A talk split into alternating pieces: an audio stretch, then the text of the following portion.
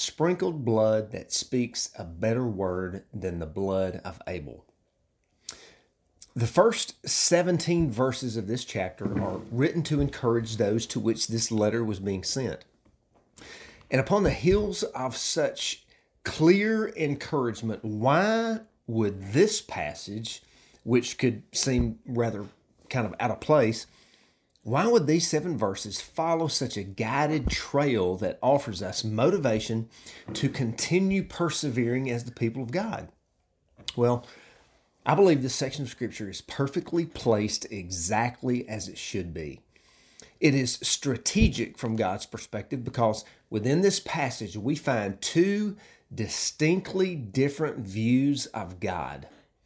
Each view carries a completely different set of results in daily life depending upon which lens we choose to see God through.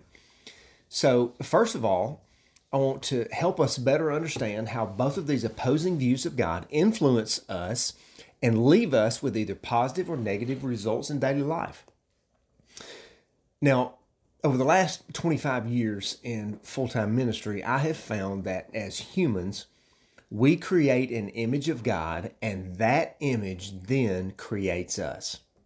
What that means is that the lens by which I view God, how I see Him, determines how I live my life. My life is a result of how I believe God truly is. Listen, what we experience in daily life is the result of what we believe to be true about who God is and how He sees us.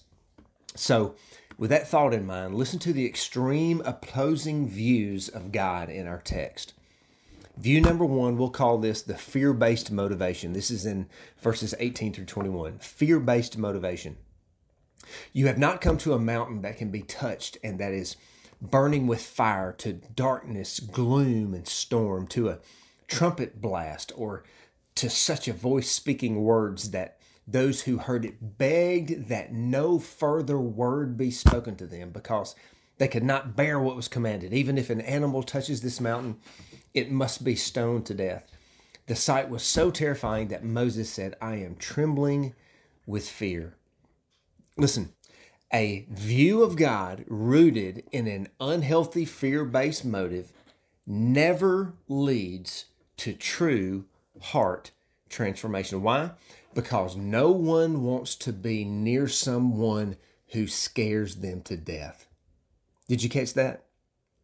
No one wants to spend time with a God who appears to be easily angered and frustrated at his children all the time. Listen, no one thrives in an environment unless they experience love, value, security, and acceptance. An unhealthy fear of God, in the sense that we are afraid of Him, never brings long term positive results. Why?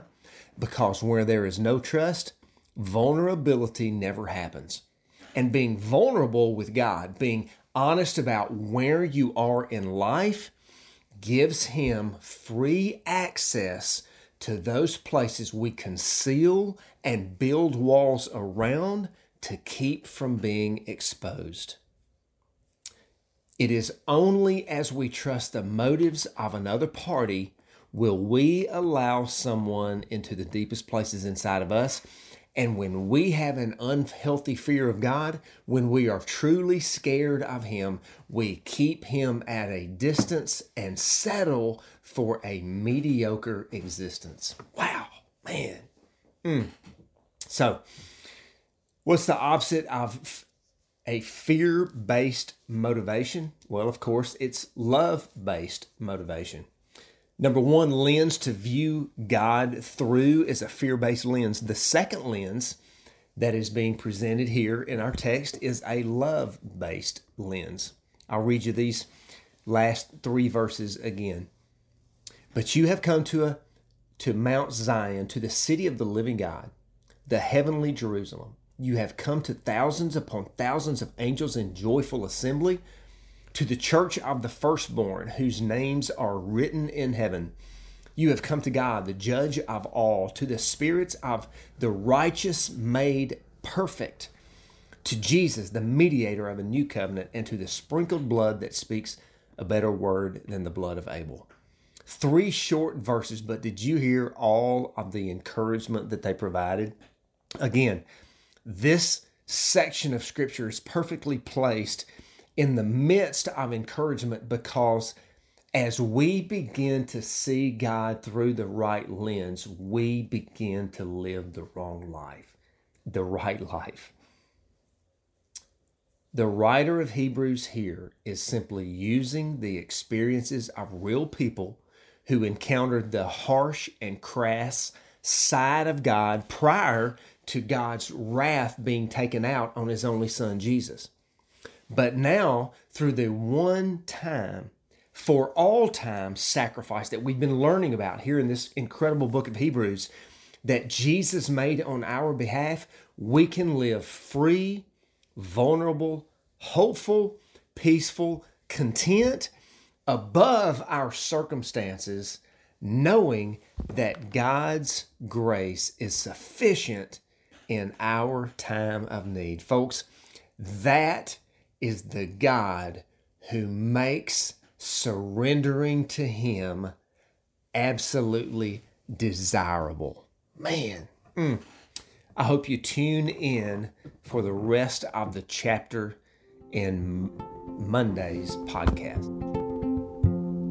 Thank you guys for joining us for the New Vision podcast. As always, we hope that you heard a word from the Lord and that you can better walk and reflect Christ in your everyday steps. To find out more information about New Vision, you can go to newvisionlife.com or follow us on Instagram at New Vision Life.